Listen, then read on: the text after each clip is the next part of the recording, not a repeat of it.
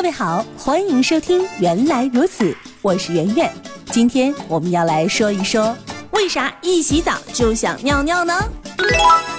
几乎所有人都有这样的感觉：本来没有尿意，但是一站进洗澡间，打开喷头，很快就有了想尿尿的感觉，而且那种感觉越来越剧烈。于是，此时有人开始怀疑自己是不是得了什么毛病，是不是前列腺出了问题，还是肾脏不给力呀？其实不管大人、小孩、男人、女人，在洗澡的时候想尿尿，都是一种比较正常的反应。之所以会出现尿意，主要有两方面的原因。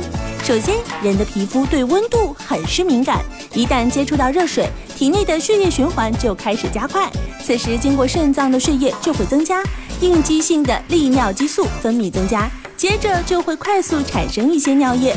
当然，不仅热水会让人产生尿意，冷水也是可以的。